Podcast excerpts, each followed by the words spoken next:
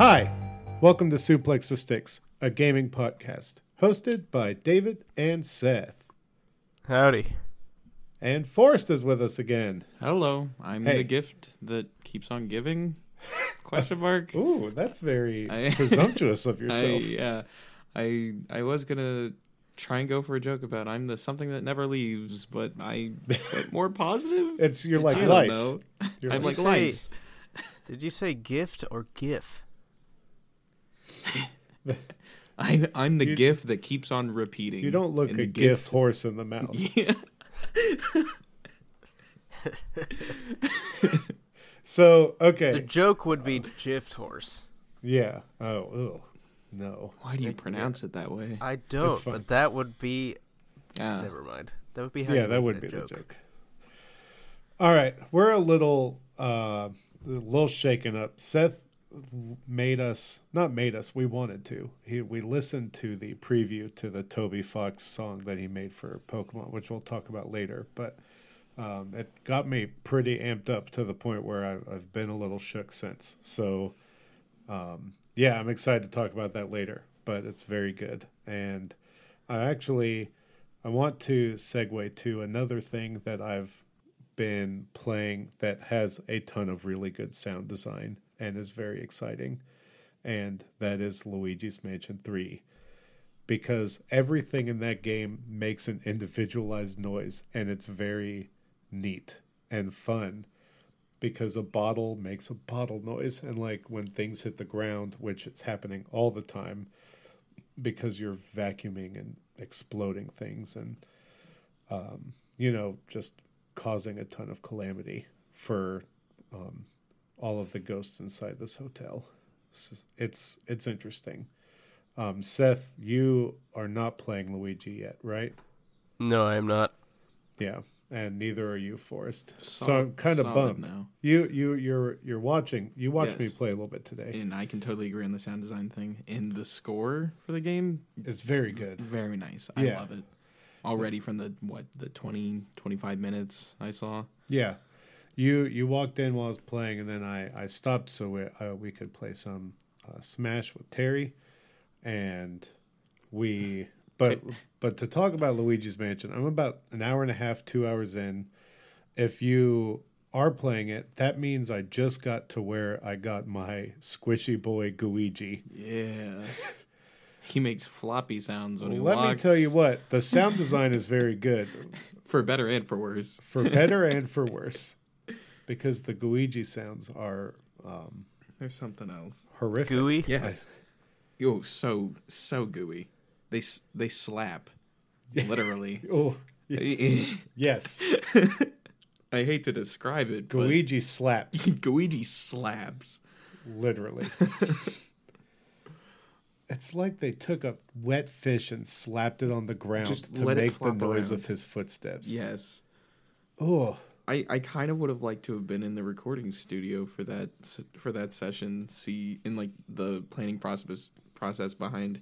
All right, how do we make Luigi sound how we want? What are we gonna use? yeah.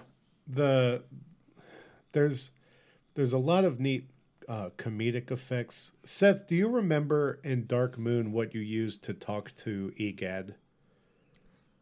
Um, I presume it was some sort of defunct Nintendo console, but I don't So, actually yeah- remember.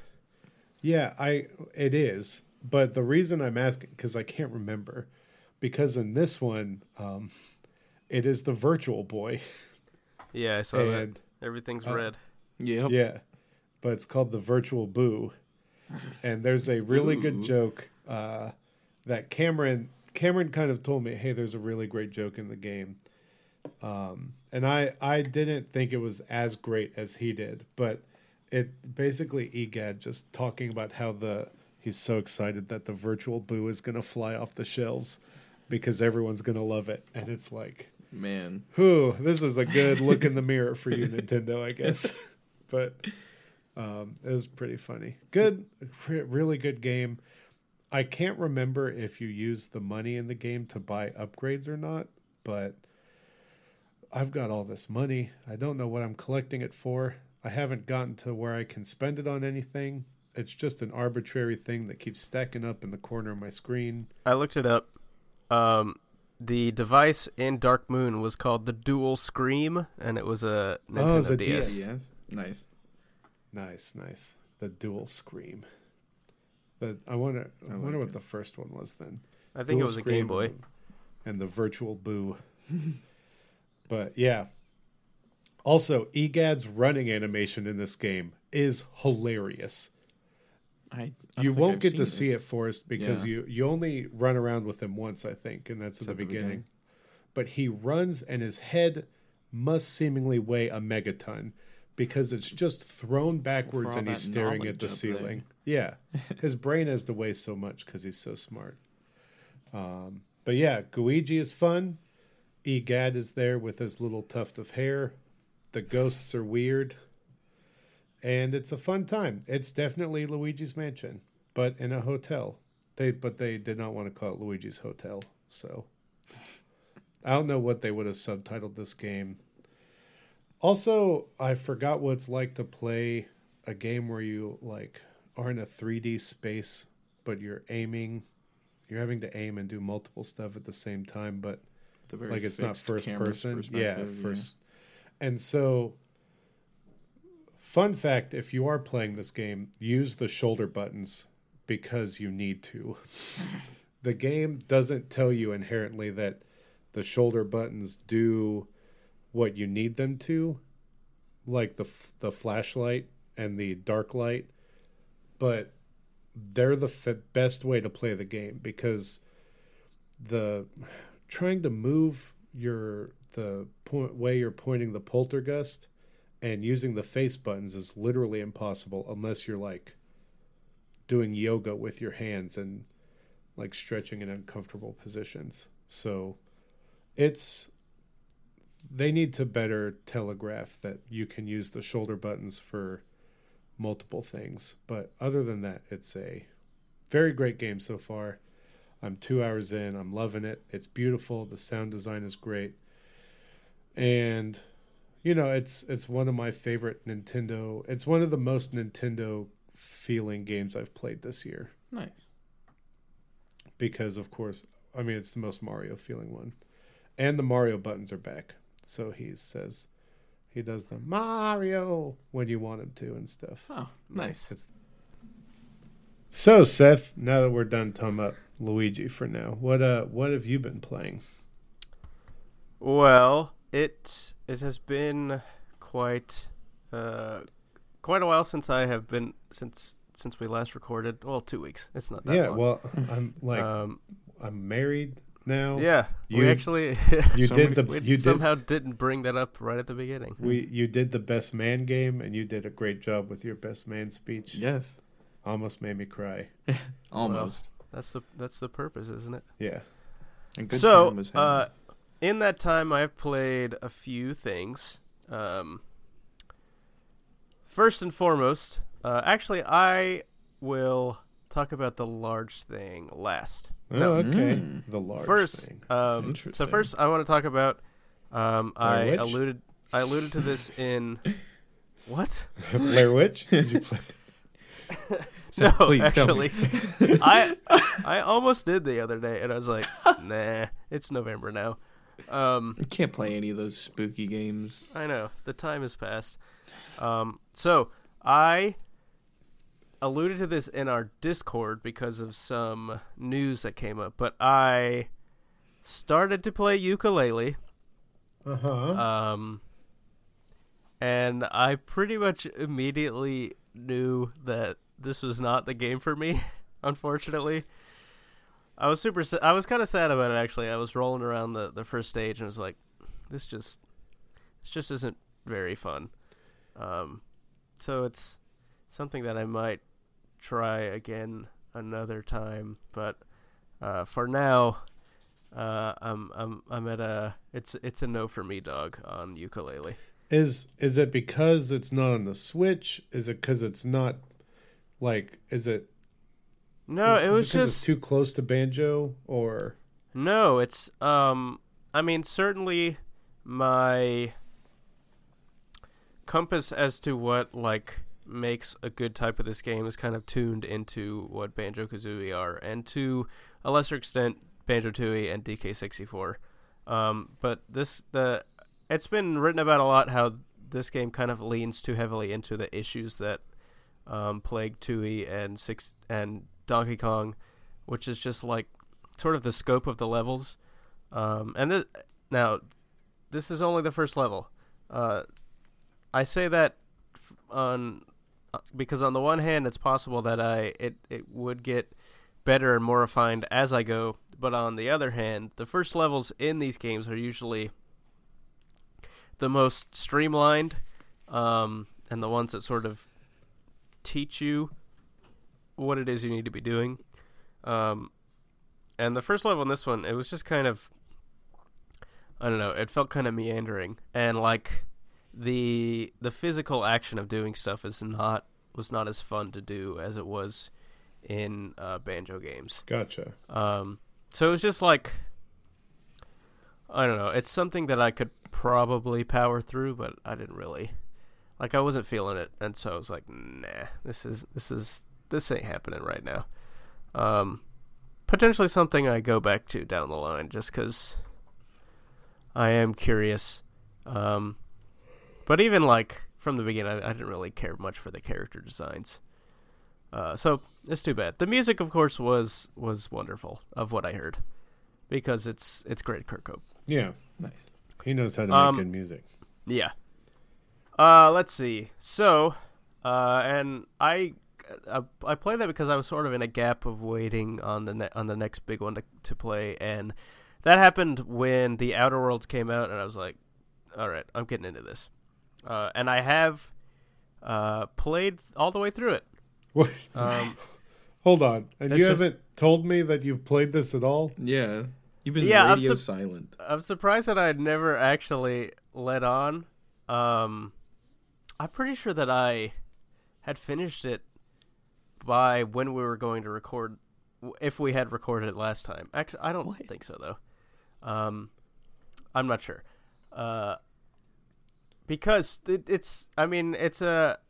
I understand that response because like you we've seen the trailers and you know like Obsidian the developer who made this is um they were the ones who made Fallout New Vegas and we think of Fallout and they're these giant massive games uh um and while the Outer Worlds is designed in um that sort of image it is it can it has nowhere near the scope and scale of those games um it's actually a pretty small game. Really? Um, yeah, you would be surprised. Uh, first off, they're like it. It feels small because whereas you play Fallout and or Oblivion or something, you know, you, you get through the tutorial area, and you can kind of from there walk anywhere in the map and do anything. Um, it's not that is there while there are open areas in this one, they're all like self-contained. And so the first planet that you're on, well not the first is the first planet, but and it has throughout the game it has three different zones that you can go to.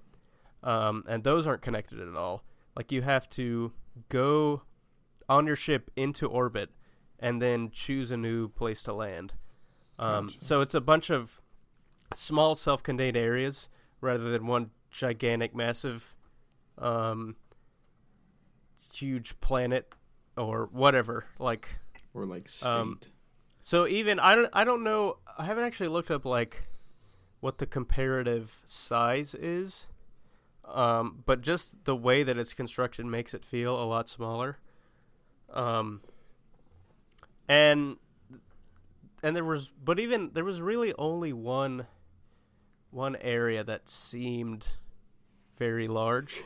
Um, and that was honestly like that was kind of the most tiring planet to be on just because like it it, it just took forever to do stuff because there was um i don't know it's it's hard to describe um because there was something about this game that while it made me want to continue playing it also like didn't really hold my interest um it's and I know those things don't really seem like they would be compatible, um, but I think it has to do with like coming off of playing stuff like Apex and Borderlands, which are very fast paced and Right. much more designed around shooting. Um, and then you go into this game, which is purposefully a lot more mundane, and the the combat is um, functional rather than like stylistic. Yeah, yeah, yeah. Um, Yeah. And so it was hard for me to change, like to flip that switch, um, as, and and especially because it had guns. Like there, you can, for some reason, there is a possibility of being a melee character in it. Um, but like, I don't know why you'd want to. I So- can't imagine it works all that well. So when Um, I cr- when I created my class, I kind of put maybe too much into the melee.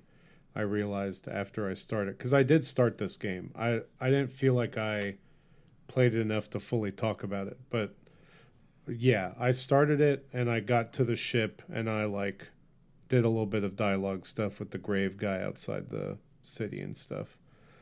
Um but yeah, the so you're telling me that the melee is kind of not viable? I don't know. I just uh, I didn't spec my character like that. Like from the beginning, I put no focus on my melee stats, um, uh, and I was all like all in on long range weapons. Um, just because you when you go through the game, you get companions, and they they will do a lot of melee stuff. Um, and there are some interesting melee weapons in the game, but like, um, never seemed like I would want to do that. Like, it's not like we're talking. Um, this is I don't know, just something about the game. It didn't seem like melee would be a viable choice, though I'm sure it is.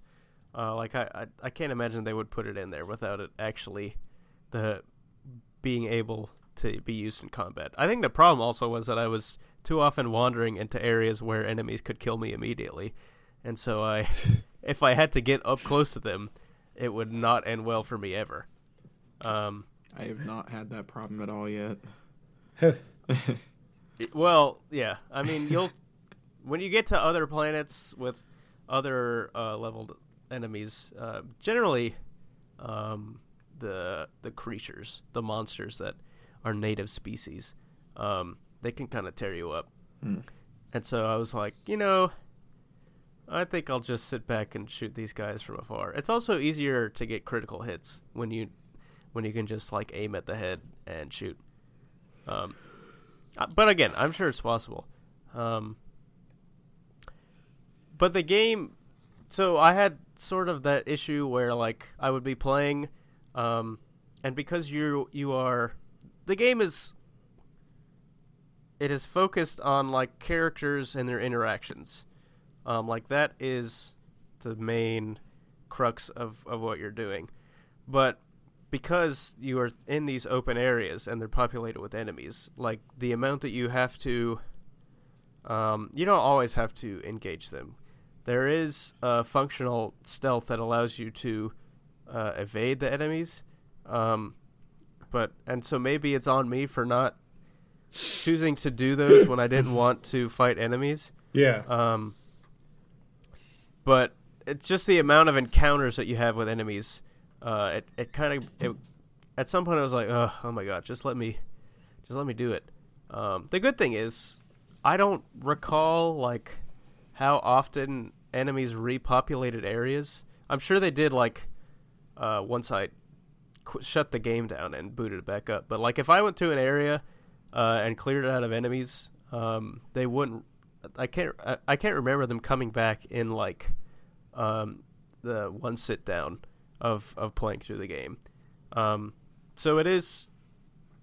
It is lenient in that sense.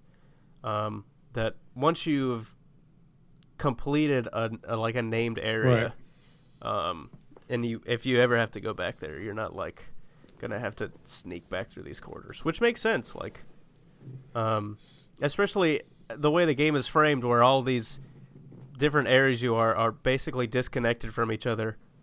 Um, that you know there wouldn't really be a a whole new band of people that are coming in and doing the same thing. Um, So, so how did you feel about the? Because one thing I've been hearing about this game that makes it worth it is the companions on a level. Yeah, so the companions, uh, I think, are probably the best part of the game. Um, they are, for the most part, really well written and like fully, um, full-bodied characters, like with their own with their own arcs, but they also have like convincing backstories and personalities and stuff. Um, and they're really good. And like the one of my favorite parts about them is like you when you are in conversations with NPCs, your companions will like chime in every once in a while and Oh. say stuff uh, that has to do with you know what you're talking about and their perspectives on it. And then the NPCs will like respond in kind based on what they said. Um, and so whenever I was going to do like a set of missions that I knew there would be uh, dialogue in, I, it it always made me like think, okay, who who do I want to bring with me? Like, cause like who do I want to hear hear talk? Um, and so yeah, that that was really cool. Uh, they also like, you know, they they are very useful in combat and, and helping you survive. Um, and they also increase your uh, maximum carrying weight, which was which was really good. Yeah. Oh, yeah. I heard this uh, Vicar Max guy was legit. Yeah, he's Yeah. um he's interesting. So uh, his whole thing has to do with this um so this is set in the far future uh and there's this religion called scientism. Um Okay. it's it's really it's very hard to explain um but it's i don't know it's he, he's an interesting character he wasn't my favorite um but he he has an interesting character arc and he was um he's very standoffish uh especially when you get to a certain section of the game and he and you have to do a lot of interacting with people who have um, competing uh, religious and philosophical views with him, and so he was always fun to, to keep around when I was in those um, those encounters. Uh, yeah, the the characters they're they're honestly great. One thing that was weird to me, and this is just because of the order that I do things in, in the um the advertisement for the game, like, and I think possibly on the box art it shows one of your companions um, and they highlight one of them i forget what her name is but it's weird because she was like the very last one that i got uh, and so it was weird like after the fact going and seeing all the advertisements with this character highlighted that i barely spent any time in the game with um, which is which is unfortunate because she was she was very good and also uh, very she was a, a lot stronger than my other ones because of how late i got her and her her armor and weapons scaled up um, Nice. That's always good to hear. yeah, it's man, it's it's definitely an interesting game. So if you don't know anything about it, um, the Outer Worlds it takes place in this. Like I said, it's in the future. Um, it's in this place called the Halcyon system, which is a system of planets around the star called Halcyon. That, like in the far future, after um, humans on Earth have discovered like faster than light travel, um, and finding and populating other worlds became a feasible thing. This group of corporations got together and formed this one conglomerate and purchased the rights to this star system.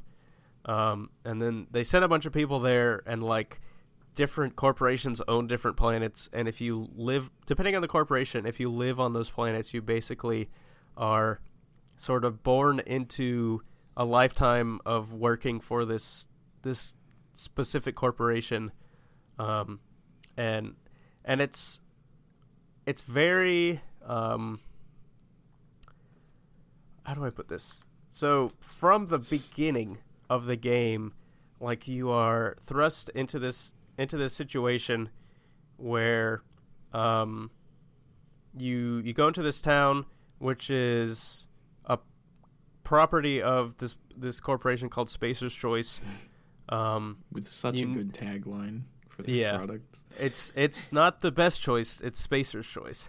There's Uh, there's also another one that's um You've tried the best. Now try the rest. Spacer's choice. yeah.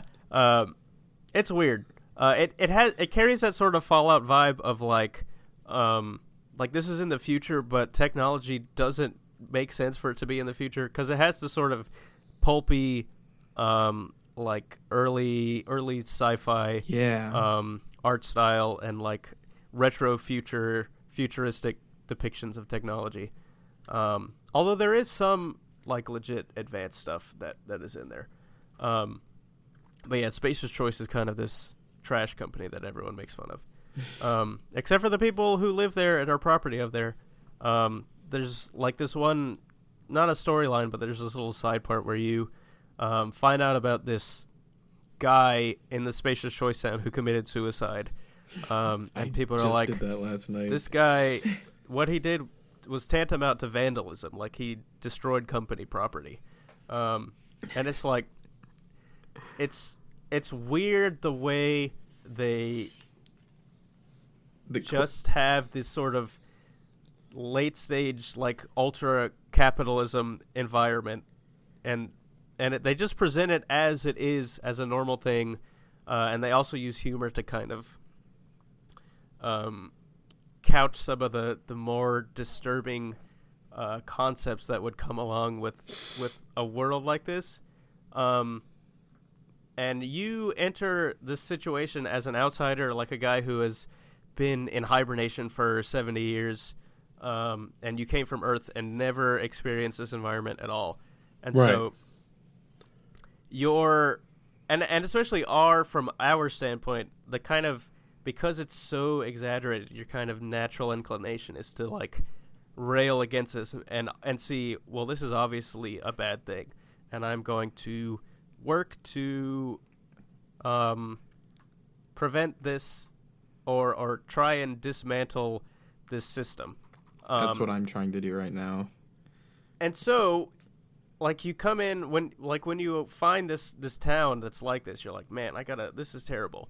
Uh, all these people's lives must be awful and i gotta do something about this. Um, but at the same time you have need of something that the town has which is this power core to restart your ship which allows you to actually get into the meat of the game. Um, and so this town is uh, currently um, this town is like it's run down like it's going um, to it's not going to last much longer um, just because its workers are uh, like dwindling um, you find out that a large portion of the workforce they went off to form their own camp um, and so you are put in this conflict between uh, the town and these deserters because they also have access to a power core. And so you, the story goes, and you basically have to decide um, which which of these are you going to side with, and it gives you that choice. Um, and the first, um, I don't, I don't, I honestly don't want to give too much away. Um, but like you meet this companion, the first companion you meet in this town, um, like when you go to make the decision of which to choose, she gives you this different perspective of someone who lives there, um, and it and it's so it's so weird, and and I found it it's happened multiple times in the game where um, the perspectives these fictional characters in this environment that does not exist, um, like their um, perspectives of living in this environment and having been like socialized in this world swayed my point of view um, even though like I could like I th- I thought like what I was going against was the sort of this evil of this this um, corporate controlled environment. And then they were like well uh, it's not exactly like that. Uh, and it's and it's weird and it's it it was something that was that was tough throughout the whole game because like it's it's constantly presenting these sort of conflicting ideas of what is going on. Um and and it's all and it all comes from people who have sort of uh who are who grow have grown up in this and don't really have any um outside ideas of what else could be out there. Um and it's when you of the, a cool thing about it is when you finish major storylines, you get these little trinkets that show up in your in like the captain's room in your ship, um, and like you can examine them, and they give you they're little these little not recaps but sort of mementos, uh, and little quips about the story, and and the one that you get from this town is like if you choose um, to not help out the deserters, it, it said something like the these people dreamed of a life uh, um, without um, without corporate influence, and you taught them it's better not to dream at all. And and I read it, I was like, oh my god. Ooh. Yikes! Especially because like the, a cool thing about it also is that when you leave and go do other stuff, you can come back or ask the like the AI on your ship um, about the, how the um, situation has changed in those places because of what you did, uh, and like they seem to be getting on on pretty fine. And so it basically has- gives you end game, kind of like you know how at the end of Fire Emblem you got like the yeah, so it gives you that in the middle of the game instead of at the end. Yeah, but it also satisfying. like it also has further uh, consequences Okay, on on what you can do later. Because because of my choice here, it I it forced me to make a, a, a very different choice later in the game, uh, one that I was not expecting, and like once I when I got in it, I was like, oh man, this is this is happening right now, um, and so that was cool because it was something that like had I chosen differently, uh, that whole situation would have ended differently. Um, and so that's it's very cool. Um, like the way the the storylines and the characters are sort of interwoven with each other, and you can definitely tell um, that there are other ways of doing things. And I, I really want to. Uh, I'm not going to play through the game to figure it out, because, but I would really like to see some of the other interactions and, and different ways that things turn out. Because man, there was some there was a lot of situations where I went into a into a scenario, uh, like hoping and expecting for a certain outcome, and then the gay was like, "Nope, you are not gonna get to have your cake and eat it too here," uh, and it and it made you it forced you into making decisions that um, maybe are are necessary but are not exactly fun to do, um, and so it's it's definitely uh, a very compelling game, like from a story standpoint. Um, it's unfortunate that like some of that gets bogged down in gameplay, uh, which is is terrible to say, um, because like exploring is it's it's fun, um, but there's something about it. I it may be because of like the sort of enclosed nature of the game, um, but it doesn't. I don't know. It doesn't have the sort of majesty like that exploring uh, an Elder Scrolls game for the first time does. right, Um, right. and I'm sure part of it has to do with like the sort of dilapidated nature of everything and how you continually are vis- visiting these places that um, are on the decline and are not exactly the best to look at. Um, and that, honestly, that was kind of that was the reason that I never got into the Fallout games, just because they didn't appeal to me visually. Um, but this game, like visually, it looks like it has a very intriguing art style, and and the um, some of the the planets look really alien and they're very cool. Um, and so that was a weird like sort of contrast of cool to look at and cool design, but at the same time like not cool to look at and not it, it didn't engage me so much which is it was uh, an unfortunate uh, it had an unfortunate effect on me in keeping my interest in the um, less interesting stuff of the game So, so how long was this game? um i don't know i think I haven't looked at my actual playtime, but I think it's like maybe a late uh, uh late 20 like 30 hour game. Oh, okay. Yeah, it's it's not that big. not bad. Um yeah, especially if you don't do a lot of the side quests. Like I did a bunch of them. Um some of them were less ha- had less uh compelling endings. Um like I I was like there was one of the companion side quests like my roommate was sitting in there, sitting in the room watching.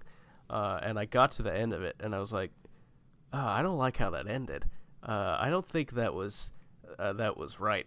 Like because it ended with me killing someone, and I did not want to kill them, and so I reloaded the game, and because I thought, okay, if I don't get into a gunfight with this guy, the storyline will continue, and then I went and talked to him again um, after reloading, and but the the quest just does kind of end there, like there's no continuation of what happens, and I was Hmm. like, well, that's not satisfying at all.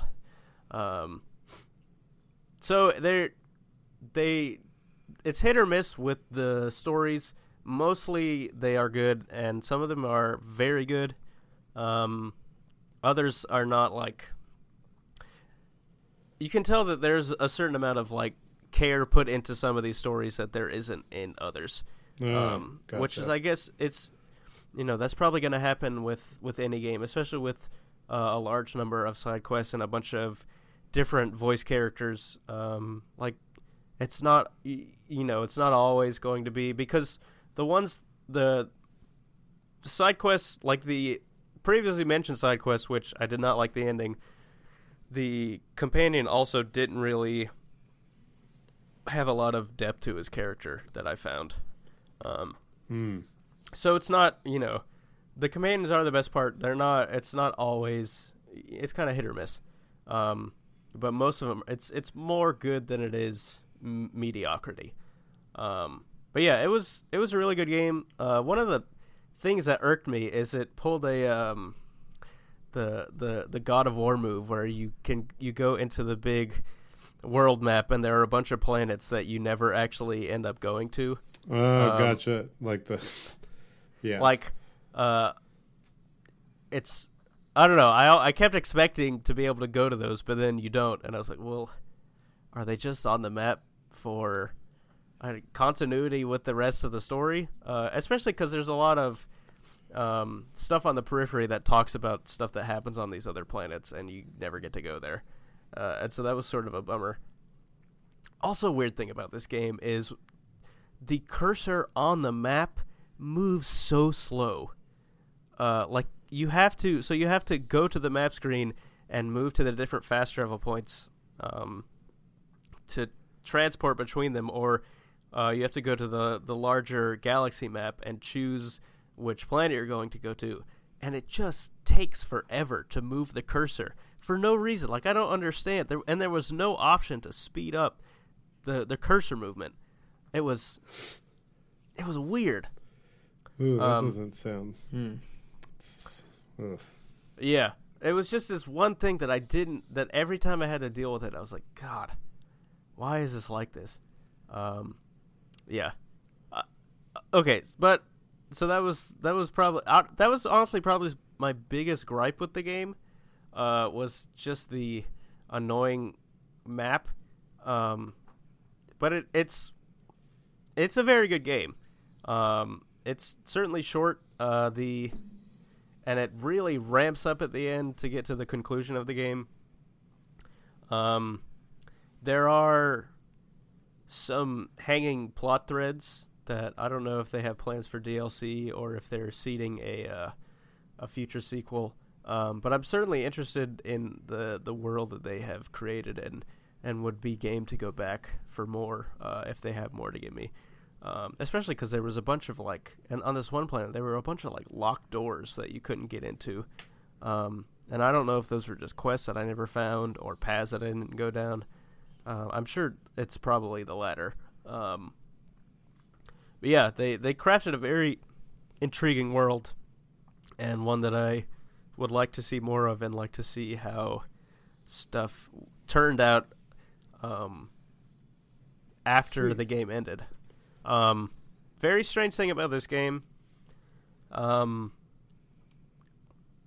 so you get to the the final area, and you get the warning signs like you are not going to be able to go back. This it's it's a classic point of no return in an RPG. Um, but there does not seem to be any way to return at all unless you create like a prior save point because I Hmm. beat the game and got through the credits and then reloaded the game and I was right back before like where wherever my last autosave was. Um and so there's it, it's not like in um like a Bethesda game that once you complete uh this quest line like you can go and do other stuff. Like you literally um unless you c- keep a lot of saves or you want to go back through a bunch of autosaves. I don't even know how many autosaves it it keeps. Um, but once you once you're in that final area, there's no getting out. And that so that was one thing that I thought was weird. and something to be aware of um, for when you are potentially playing the game and in that area. Man, you That was I meaty. did that was meaty. I did not expect that. But that's good. Yeah. And then I uh, Oh. I I started to earlier today playing Outer Wilds just because I was uh uh because I tried Honestly, just- game. just because of the name. Uh, and that's a pretty interesting game too. Uh, but I'm not I'm not uh far enough at all into it to talk about what it's about. I'm I'm interested to see if you like it because I I could not do it. I tried so hard, man. I've heard very good things about it. Marianne Marianne watched me try to play it for like two hours, and I just Hmm. finally was like, you know what, this isn't for me. Did I you was get- like, so one last I, thing, I like uh, you liked what? I I mean I I liked the look of it, but I, and I liked the vibe, but I Did you get to the to? I'm not gonna spoil it, but like the gameplay thing that happens. yeah yeah The loop. no I got that. Oh, I yeah. just I couldn't I couldn't uh man I don't know. There's a I don't.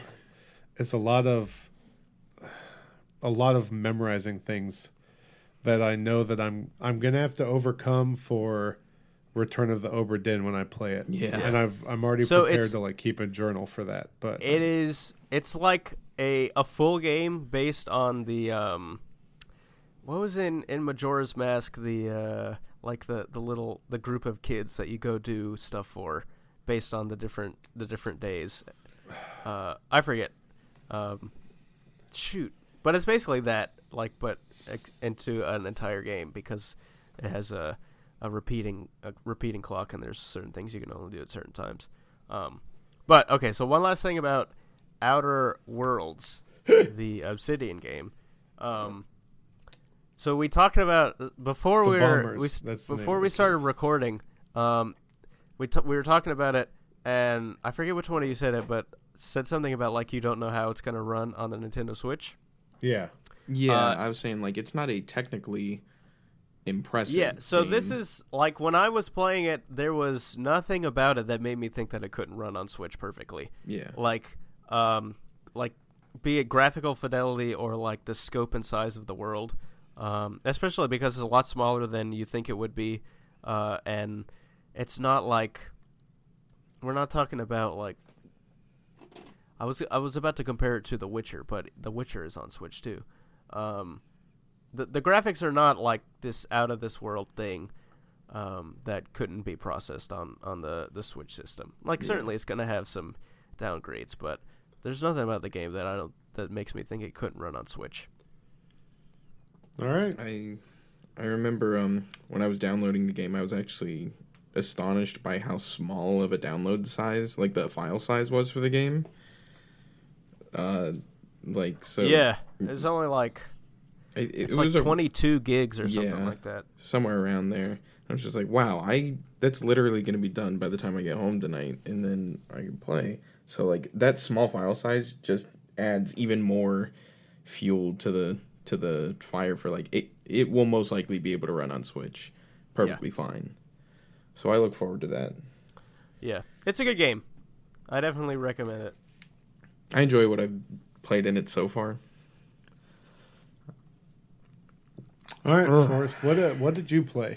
I've been playing a lot of Call of Duty Modern Warfare and Outer Wilds. Mostly more on the Modern Warfare side of things. I have not gotten past. You played it for like four hours today. yes, You, I, I saw it on I- Discord. yeah, I was switching back and forth with um my brother Caden. Um, him and I were because uh, he wanted I wanted to have him to try the game before he bought it because he's interested in it, but I just wanted to make sure he got uh, hands-on impressions with it.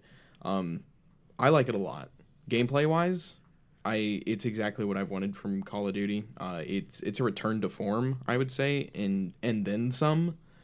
Um, it if you don't like the direction that Call of Duty has been going in since I would probably say Black Ops 2 or like Ghosts, then this is probably the game for you to jump back in on. It the multiplayer progression, there's no loot boxes or anything. It is all level based experience. You get kills, you level up, you unlock things through this leveling up. And it it it is literally just all the systems um and progression systems from the original Modern Warfare games and like that era that we all loved and also possibly hated at the same time so much. Um and it just it works well. And there's like little gameplay quality of life things that they've thrown in that um like you can mount yourself on a wall so you peek around the corner, which I like. Um there's like some you can do like a what's called like a tactical sprint i think so you double click on the sprint button and you like you raise your gun up so like you can't aim as fast with it Uh, getting so out of like the sprint putting you your gun away in Apex. Yes, you- so it gets you to move faster for a little bit. Um, you can you can change your loadouts in the middle of a match now. So if you, ooh, sorry, um, if you want to switch up the attachments on your gun, like after let's say about halfway through a match, you totally can. Or you can switch up your gun entirely, or your perks, or your like lethal and tactical grenades, like all that stuff. Yeah. So um, customization is a big thing this time around. Um, they put a lot of work into it.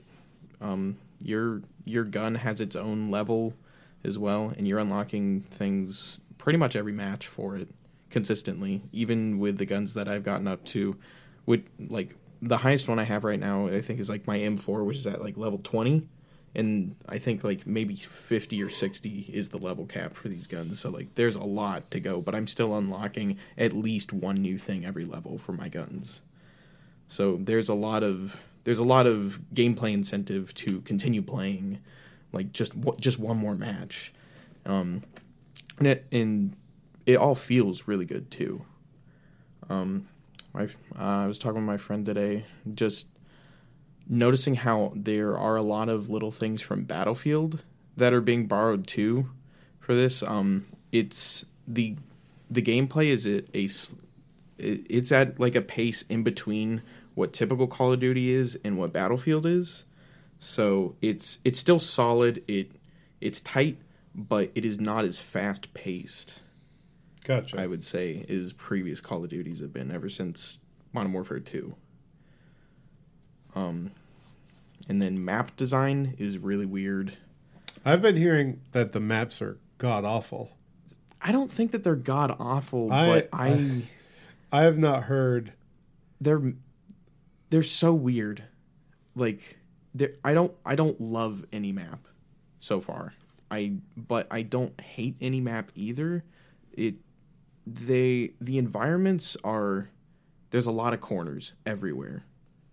And I'm like I I I, have a hard time explaining like how it is, but there are just like there's so many sight lines that you have to keep track of Right. if you're running from like building to building or something like that or else you're gonna get shot and killed and then you gotta respawn whatever um but map design is so weird. There none of it is symmetrical or like mirrored. Like Right. let's say how like in a halo map it would be back in the old days or like some of the older call of duty maps even.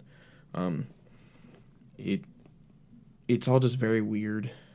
I i will say i really do not like the bridge map. I can't remember exactly what it's called because all the maps have really weird names that i just can't i can't remember yet I've heard the bridge. Though I know which one you're talking about. yeah bridge no good don't like it Um, but yeah, got uh, gameplay solid. If if you enjoyed playing the old Modern Warfare's, you'll really enjoy this game. I think still. Um, there's crossplay, so if your friends are on different systems than you, that is literally no problem.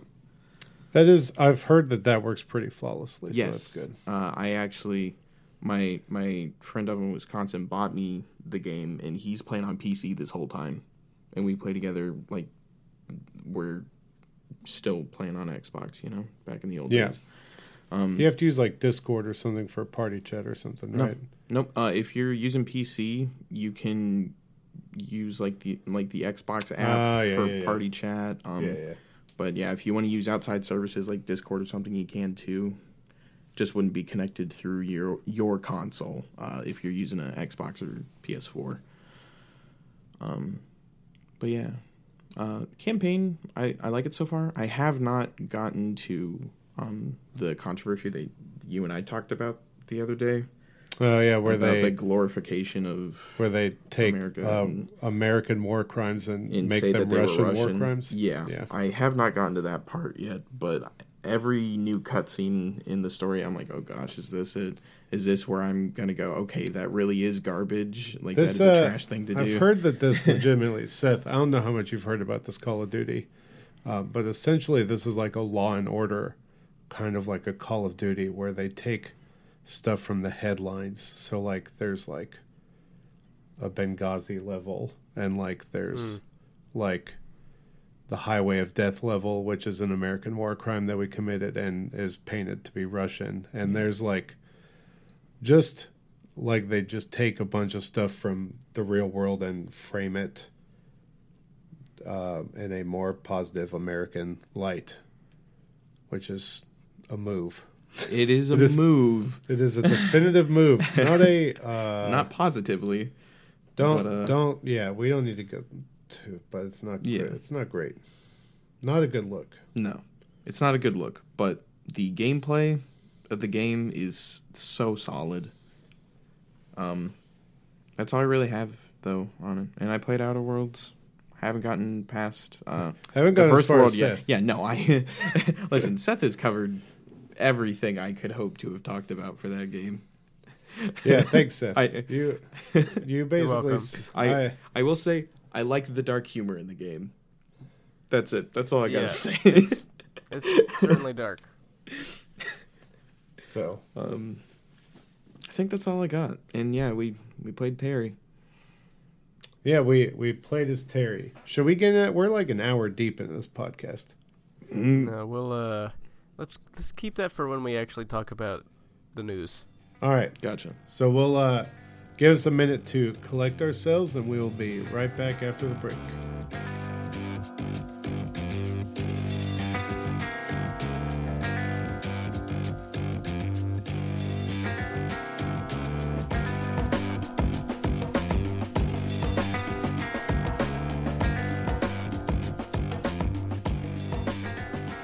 And we're back. Thanks for being patient with us. Um, if you want to hear what we are talking about um, during the break and, you know, listen to us awkwardly stretch and figure things out, you can join our Discord and our Patreon and listen to us record the podcast live. We are going to start figuring out, we tried to do it this week um, where we you know, record the episode live on there, and you guys can join the channel and listen to us and interact with us while we record the show. And it it went fairly smoothly until my Mac decided to be a jerk. So it wasn't the processes problem; it was the equipment. So we're working on that, and that will be up and running here in the next couple weeks for sure. There will be like a week or two of it being free, and then it'll be part of a Patreon deal, which you can support us at Suplex the Sticks on any social media because support is not always monetary. It's also just listening and sharing with your friends. Um, and if you want to support us monetarily, we appreciate it. And all of the proceeds go directly back into the podcast, whether it be mics or hosting for the website and everything. And, you know, because we don't do ads unless it's for ourselves or, um, you know, whatever games we play, if you want to count those as ads, but we're not paid for them, so I don't think that technically counts. we we don't even get codes. So maybe one We've day. never really asked, so Yeah, Yeah. m- maybe one day. Who knows? um, but let's let's talk about the news because there's there's some fun news that that came out this past week, um, and and a big piece of news that came out today, which we mentioned earlier with um, Terry dropping today in Smash. Terry Bradshaw, he's yeah. in Smash now, using the hat to cover up his bald spot. Um, no, it's Terry Bogard. I Okay. just I don't Who? I I don't I, I barely know who this guy is, even though Sakurai decided to give us a forty-five minute history lesson. Yeah, how can you not know who he is anymore?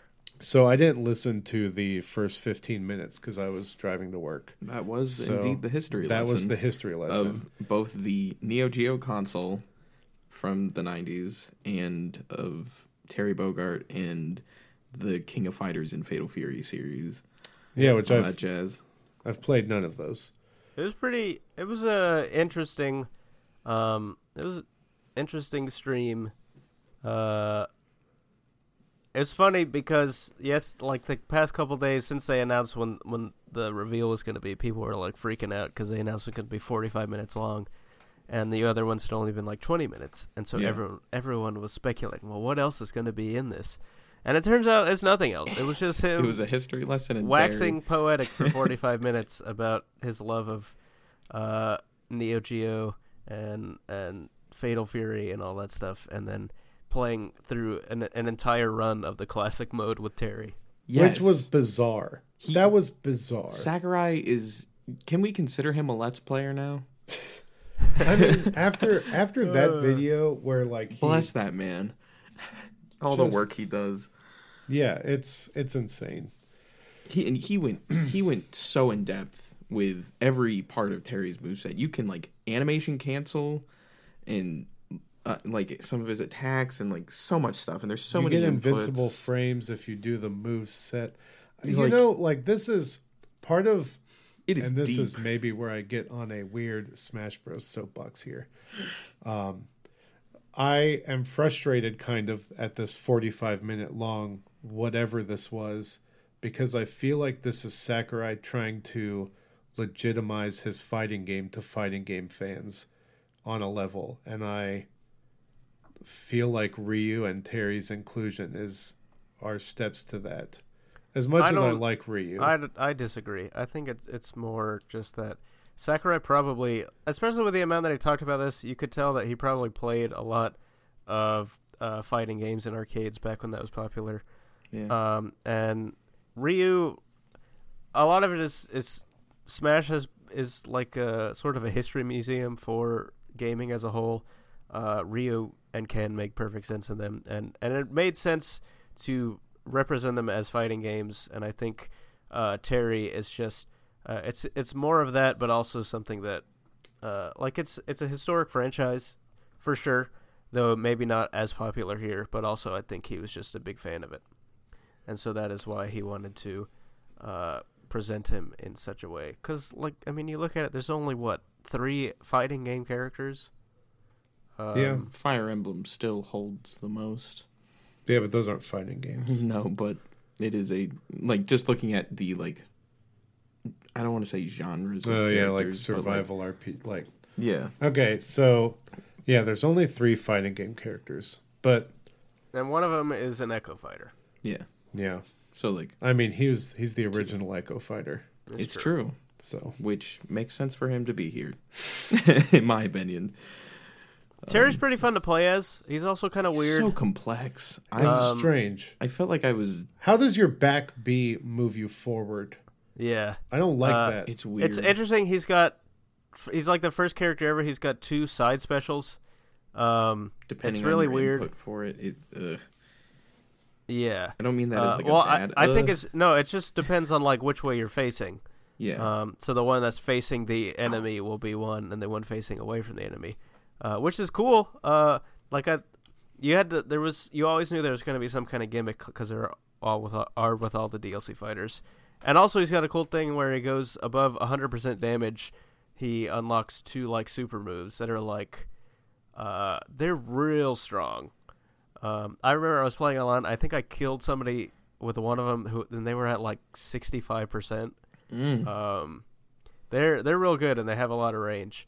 Uh, unfortunately, he suffers the same problem that uh, Little Mac and Ken and Ryu have. That once you get too far off the stage, you're basically dead.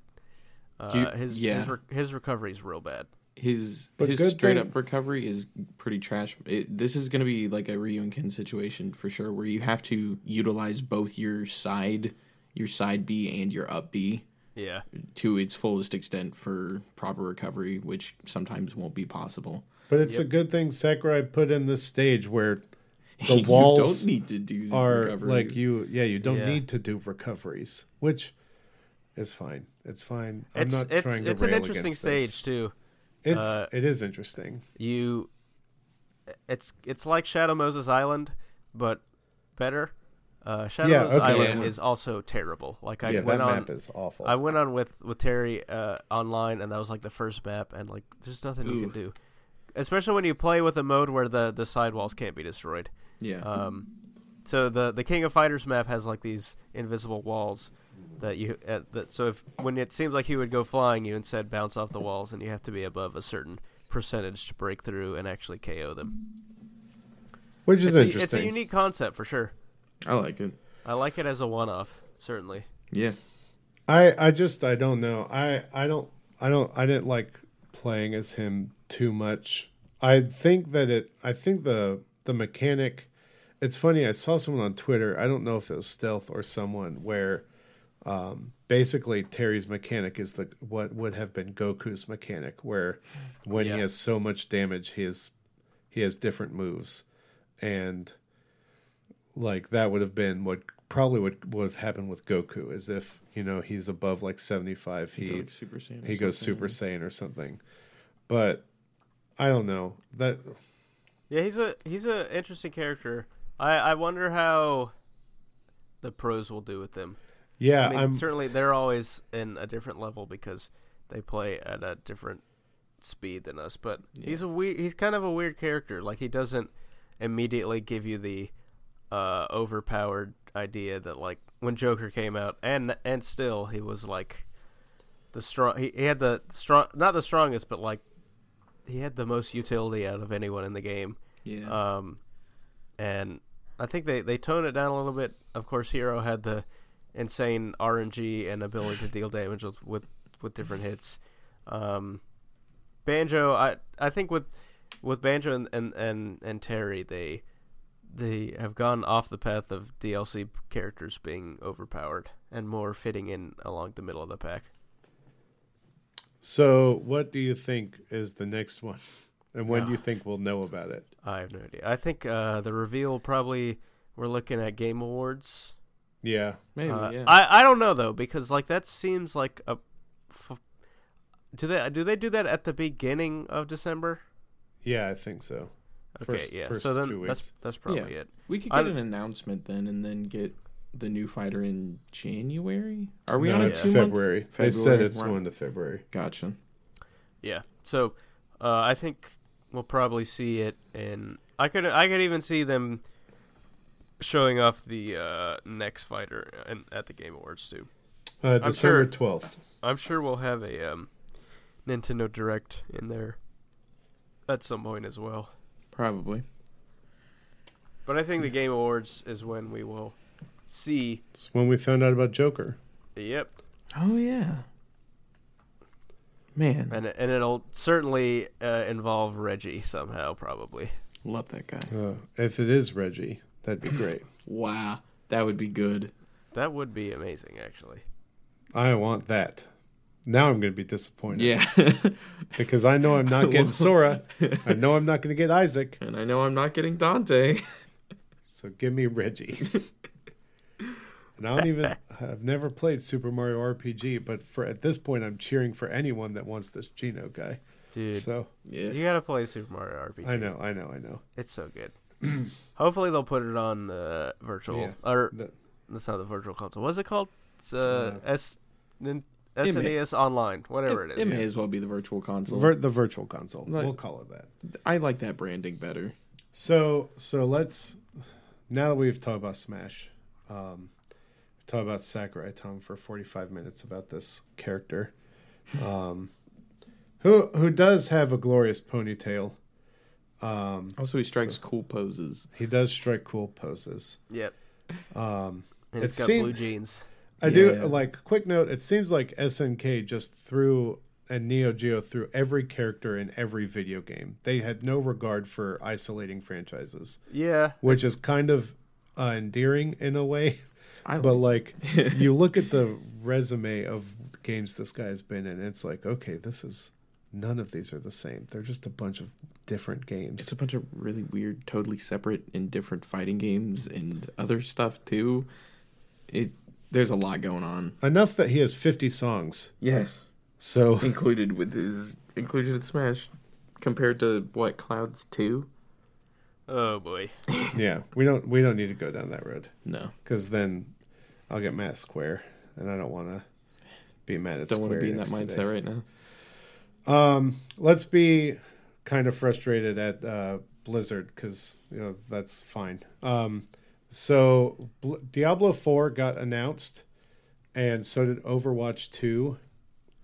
Both of them with beautiful trailers, and um, at least the Overwatch Two one, Seth. I know you didn't see the trailer. The Overwatch Two trailer was very I did watch Um, the Overwatch 2 trailer. it was very emotional.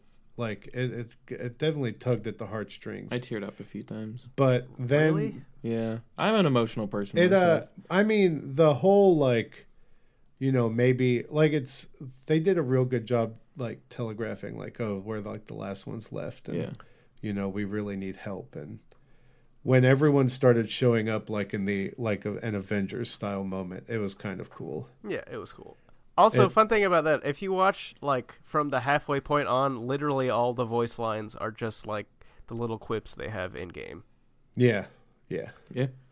So um, there we we also learned that neither of these games are coming out Soon. in any sort of soon time frame. Probably like 2021, 2022. Um, Diablo 4 is looking real good though already, I and I don't even like Diablo. so Diablo 4 also, according to people um, previews and stuff, and I'm really nervous about it because it's gonna it's moving to a Destiny style of gameplay, where there's gonna be open Oh, areas, open areas where multiple like Oh. there's gonna be like public events and stuff. Oh, and then when you go into dungeons it's going to be isolated yeah i didn't know that until i started reading and listening to people talk about stuff but there's to be like open world bosses where the camera zooms out like crazy i don't know it doesn't uh, i'll have to see when it comes out which i won't know for another like three years Yep. so it's fine at least they got- said it's coming out on console yeah, at that's good. launch so um, they said xbox one and ps4 and i'm like okay So within the next 365 days. So no, it's not There's coming no out for way. that. yeah, You're just saying that that's 'cause just a you- placeholder. Yeah, Which which comes out first, uh, Diablo 4 or Elder Scrolls 6? Diablo 4. Diablo Four. I, I would I would definitely say that. Um, we won't see Elder Scrolls Six. Um, I don't even think we'll see because we're not going to see Elder Scrolls Six until well after we see Starfield or whatever that is. And that probably Yeah, won't be that's until at least 2023. Yeah, 2022. I, I put 2022 for that. Um, For Starfield? yeah, maybe 2021. But Hmm, yeah, We'll see. So, Overwatch 2, strangely enough, like, they're adding a story mode, even though it doesn't really need one. Um, Overwatch is fine enough without a story mode. But people have been clamoring for Mm. more for story stuff from Overwatch forever. So the problem is that's great and all, but from what they've shown and what the gameplay was at this event at BlizzCon, I say this event like it's some random It's event at some- BlizzCon. Yeah. Um, it's just the PVE stuff we've already been getting, Yeah. but as Shame. story, which I don't know why we have to wait till 2021 for that. but Well- whatever, there might be more. Yeah, I I- can't I- imagine like that's all it would be because If that's what they were going to do, they could just like release a, a pack of story missions. I'm sure like that's what they had to show because it's like the closest approximation right now to what they want it to be. Um, yeah, uh, it's I don't know. It's weird though because like it's, it's just going to be the same Overwatch because it's going to be all the same characters. Like all the new characters are also coming to Overwatch One, the new maps and stuff, and the game modes outside of the story stuff. So it's basically going to be like just a sixty dollars story expansion. Yeah, if it's sixty dollars, which it probably Yeah, will. that's true. Um, but yeah, that's the other weird thing is that, you know, we have this Overwatch 2, but it's not really a 2 because 1 is still going to be a viable product. So you don't have to buy 2 unless you want the story mode. So, yeah, Yeah, interesting. It's interesting in a uh, weird way to sell things to people Yeah. because there's no incentive to really buy Overwatch 2 if you don't care about a campaign. So, all right. that's why they got those sweet loot boxes. Um, yeah, Ugh, the sweet loot boxes. do not get me started. So, um, also for some reason they cannot be bothered to add a black female character until Overwatch 2 is launched. Yes, but Um, there are instead of- story reasons apparently. Yeah, Mm. well, I what I oh yeah, I'm sure. Um, I'm and they will make total sense. Yeah, I'm sure there will be a great story reason as to why we can Ooh. Have representation of almost every other kind except for a black female in this video game. What's next in the chambers, David? I'm sorry, I just I I don't. It's uh, we. uh, It wasn't No, I on. totally it wasn't on this podcast, but it was on back when we did uh the bloke cast. Oh, Um, but Throwback. blokes. throwback to uh, the bond. when when I got real mad at the fact that Ubisoft said they couldn't animate females, Oh yeah. um, which I don't Is know if you an remember Assassin's that. Creed game? Yes. Oh, okay. I'm remembering So this. I mean, uh, I just, huh. okay, we don't need to go fully down That that was a rough time for Ubisoft. Happy Yeah. days. Ubisoft has grown. They They've had character development. they've had character development. They've realized their mistakes. I don't dread seeing them in the news. They've delayed their games Yes. because they know they need work. so good Which for. is weird because every game they release is the same game, so you think it shouldn't be that hard. I, to... I think I think part of the statement to, in delaying the game, Seth, is they realize that they, I hope so. they realize that They maybe- literally make one game. they realize that maybe that's not And working. reskin it a few Yeah. couple times a year. So Hey, you know it's fun. I'll still It's- line up for that Watch Dogs three though. oh, Yeah, totally. baby. I'm excited. for Grandma hacker, I'm in. Yeah. So, man, so uh, real quick aside, this is not in the schedule, but what do you say? What do you think if? Uh, do you think that Watch Dogs Three will have a protagonist because that is too ambitious of a system by the time it comes out? I don't know. See that that was honestly my thought when they said they were announcing it. Like I wonder. Uh, I I kind of hoped that they would. Um, I don't know. We'll see. I I I think they're the too much of the game exists on the idea that it can be anyone. So I don't think there will be a main protagonist. But when they announced they were delaying it, like that was my first thought. I was like, hmm, I wonder if they're gonna actually make it so there's a character in this game. So I think, I think there isn't going to be a main player character, but I there could be the possibility of a protagonist that is a non-player character, but like they lead everything Gotcha. maybe, and like I don't know. Ah, Okay. like like Lilith. Yes. Yes. Ugh. Like it's kind of Yeah. like they lead the story, but that, they that way of storytelling works. Borderlands Three. Listen, I'm not saying it's the best idea, but Yeah. it's an idea. So, um, uh, real quick news blurb: uh, Playtonic is not working on Banjo, a new Banjo Kazooie. Um, even that's what they're saying, but Yep. who knows? There was apparently a rumor that they were going to get bought by Microsoft, and it doesn't appear that that's happening. Yeah, Which, uh, probably for the best. yeah, probably for the best. Um, I don't want to talk too much about Pokemon leaks because Nintendo is taking down everything that has to do with that. So we won't talk about leaks, but we'll talk about the fact that today on their Twitter they announced that you can take your Pokemon out of the box in the wild, which means you can hot swap your Pokemon party, which is dope. I'm so ready for that. I don't know how Seth feels about it, I think it's great. but Uh, I'm ready. I, all the quality of life stuff that they've been showing off to to make the game just more streamlined, I think it's all really cool. yeah. Um, like they also showed off stuff like you can use items to uh, change your Pokemon's nature. Um, nice. and What? and yeah, Dang. you can you can you the you can rename your Pokemon from any uh any Pokemon Center.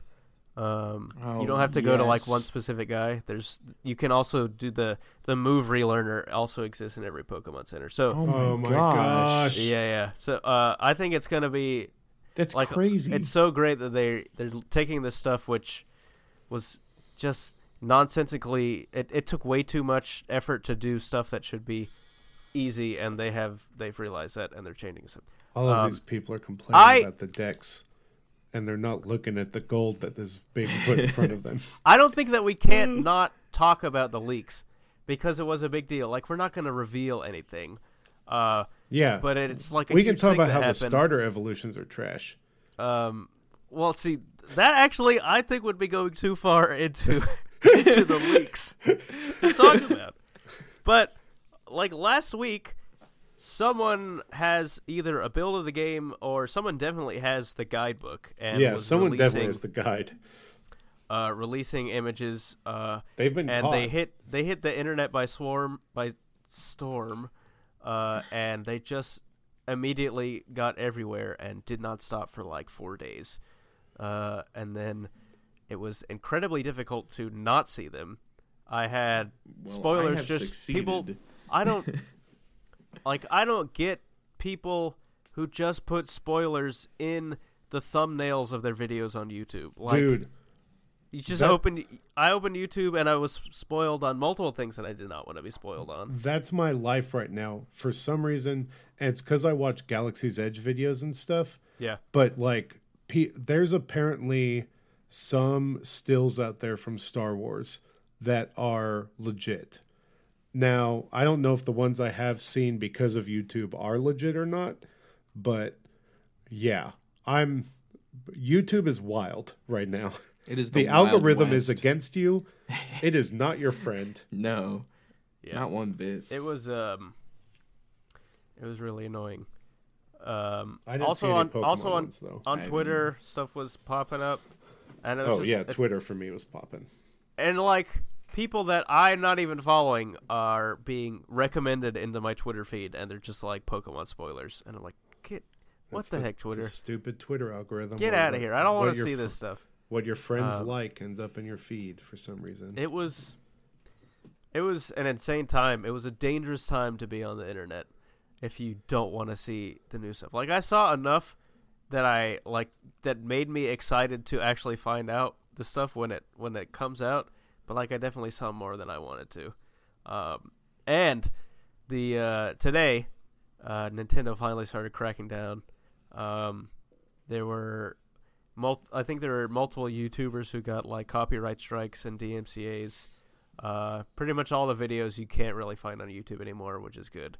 Uh, uh, I'm sure they're gone off Twitter. Even like different Discord servers that were discussing the leaks are being shut down. Like entire servers, even if they just had one channel talking about the leaks, are getting shut down.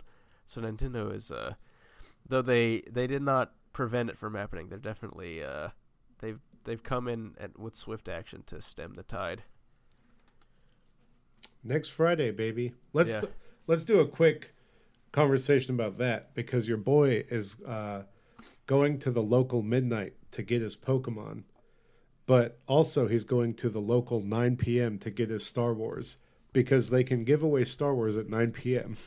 but Huh. they cannot give away Pokemon until midnight. So I'm That's going weird. to I'm going to pick up Star Wars, I mean, bring it home, and set it to install. do you think that's go- a, a GameStop thing or a Nintendo thing? Nintendo. It is. It's a Game Freak thing. Um, Huh. It's it's n- a Nintendo doesn't do midnights anyway, so the only reason they're doing a midnight is because it's Game Freak.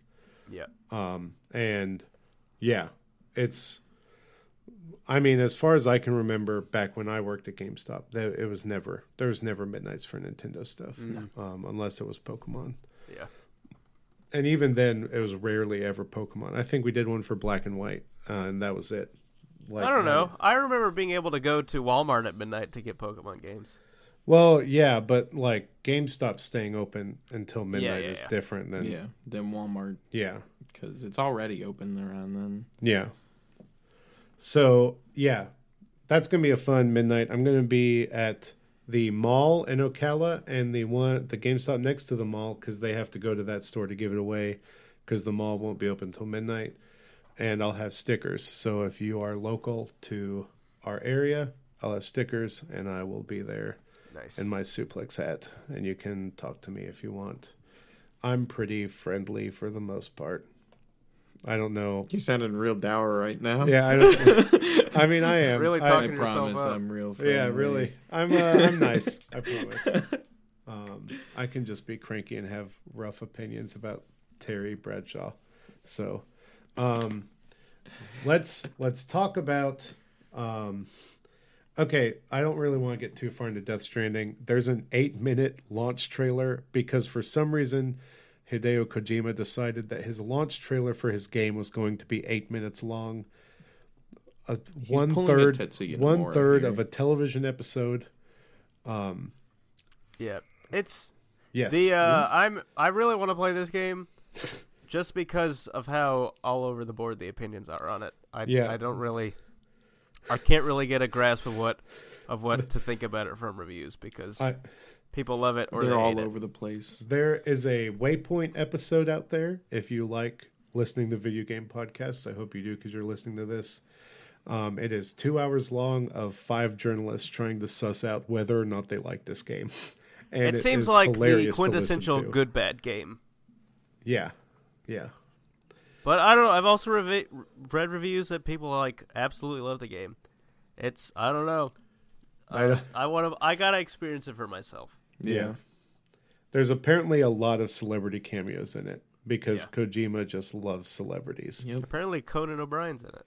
Yep. Yeah, that was announced. And you make grenades out of your own poop and pee. Yep, and blood. Can't forget And- blood. And, you know, the rain converts into monster Okay, energy yeah, we don't. You said you didn't want to get into it. Yeah, and here we are. Uh, yeah. It's just so weird. Like, gosh. Okay. I'm, uh, uh, I don't Let's want not to play talk this too game. much about a game that we have not played. yeah. Um, Persona 5 Scramble. Literally, we talked about it two weeks ago, and the trailer was up like 15 minutes after the podcast recording ended. It looks so cool. And it Like- looks I- so cool. This is a legitimate sequel to Persona 5, which I was not expecting, but like it has it directly connects into the storyline of Persona 5 and continues after it. And this is if you if you came into this looking for another Musou game, it's I mean it is, but, But it's changing things up like too. it is also like a legitimate uh, one player RPG it seems to be like it's going to have the social links and there were clips of you like exploring the city like without enemies in it just running around in the city um, and of course there's the, the, the beautiful animated cutscenes i i'm super excited for this game like somehow more than i already was Yeah, I I wasn't. I'm not a big fan of uh, Musou style games, but I like this this last trailer for Scramble just sold me on it. It looks it it is incorporating the style of Persona in so many different ways into this game Yeah, itself. i mean it's and it's a persona game yeah, but the combat is just like dynasty Warriors. style yeah, and I I like that they're adapting Yeah. the styles and melding them together. That I I think that's such a great move. Hopefully, it uh, is more successful than when they did it with Fire Emblem. Yes. Oh, buddy, yeah, yeah, man. Uh, didn't want, didn't know if you're going to throw that out there or not. I was I was kind of expecting it. So yeah, It's it looks really a- cool, it's and makes me makes me want to play Persona Five. Yeah, Yeah. Oh, yeah, 2020. Gotta Right, for- wait. Gotta wait for both, but Yep. it'll be it'll, they'll be great when they come out. Also, I uh, apparently Persona 5 Royal is out, and spoilers of that were showing up on my YouTube, which Yeah. was also annoying. Yeah, you won't get to play that for like another year, won't you? Nope. March? Question mark? March? Later? Maybe. Maybe. All right. Sometime. Um, was there any other news, Seth? My brain is fried. Yes. Uh, so, uh, this this was I think uh, last week. Um, there it was during a Q and A with uh, Nintendo president. Uh, what's his name? Probably uh, Shuntaro Furukawa. There was a Oh. Q and A with him. Um, he said a couple of interesting things. First, that um, let me find a quote. Uh, there is a possibility to bring back titles that have previously been developed for handheld consoles. Um, however, with Nin- within Nintendo, rather than re-releasing past handheld games because of the Nintendo Switch Lite's release, we are discussing more what sorts of new games we can create for the entire Nintendo Switch family. Um, they're also considering past titles, um, but there, of course, are no details. Um, so they're open to more remakes, which I think is cool. Uh, especially like I, I know David, you seem to be um, ambivalent on Link's Awakening, um, but I it's it's certainly a cool ideal as just the way that they went about remaking it, and it's something that I would um, certainly uh, like to see more of because they have. I mean, we've talked about it ad nauseum on here. The amount of great games and franchises they have in the in their in their backlog that deserve to see the light of day again. Um, Yeah. but also, I mean, I'm okay. uh, keep going. also, the more important thing is that um, the Furukawa also said the company would um, where is that? S- Where is that quote? Uh, I can't find it, but he said something about um, they are would look to make more 3DS franchises available on the Switch to convey the appeal of the Switch Lite, um, which is so great.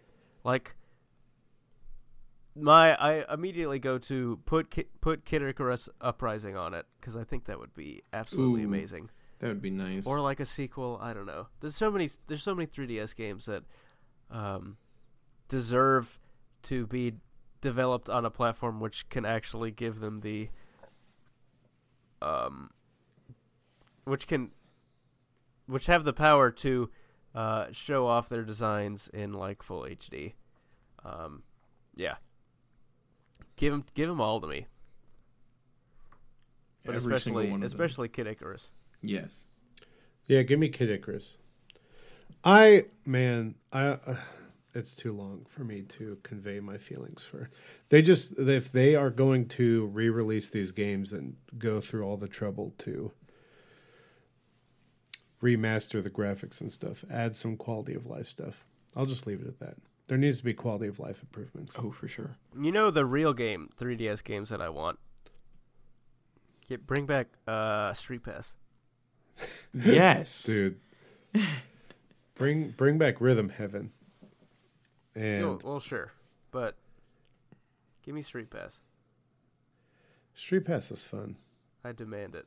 Good Street Pass is like maybe my favorite thing about the 3DS. Dude, that was one of my favorite things about going to conventions. To be honest, Oh my god. was all the street pass stuff. Yes. That was that, that I would be bombarded with.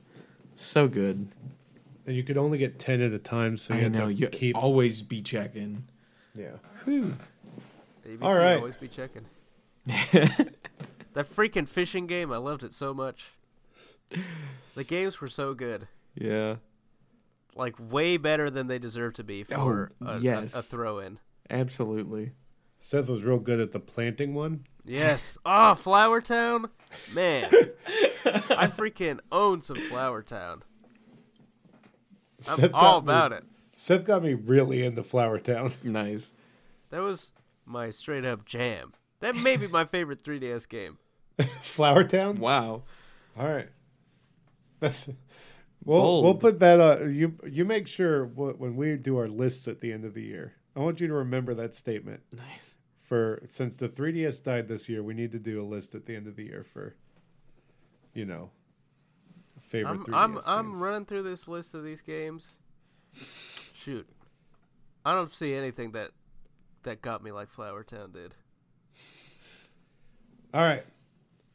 We need to wrap it up.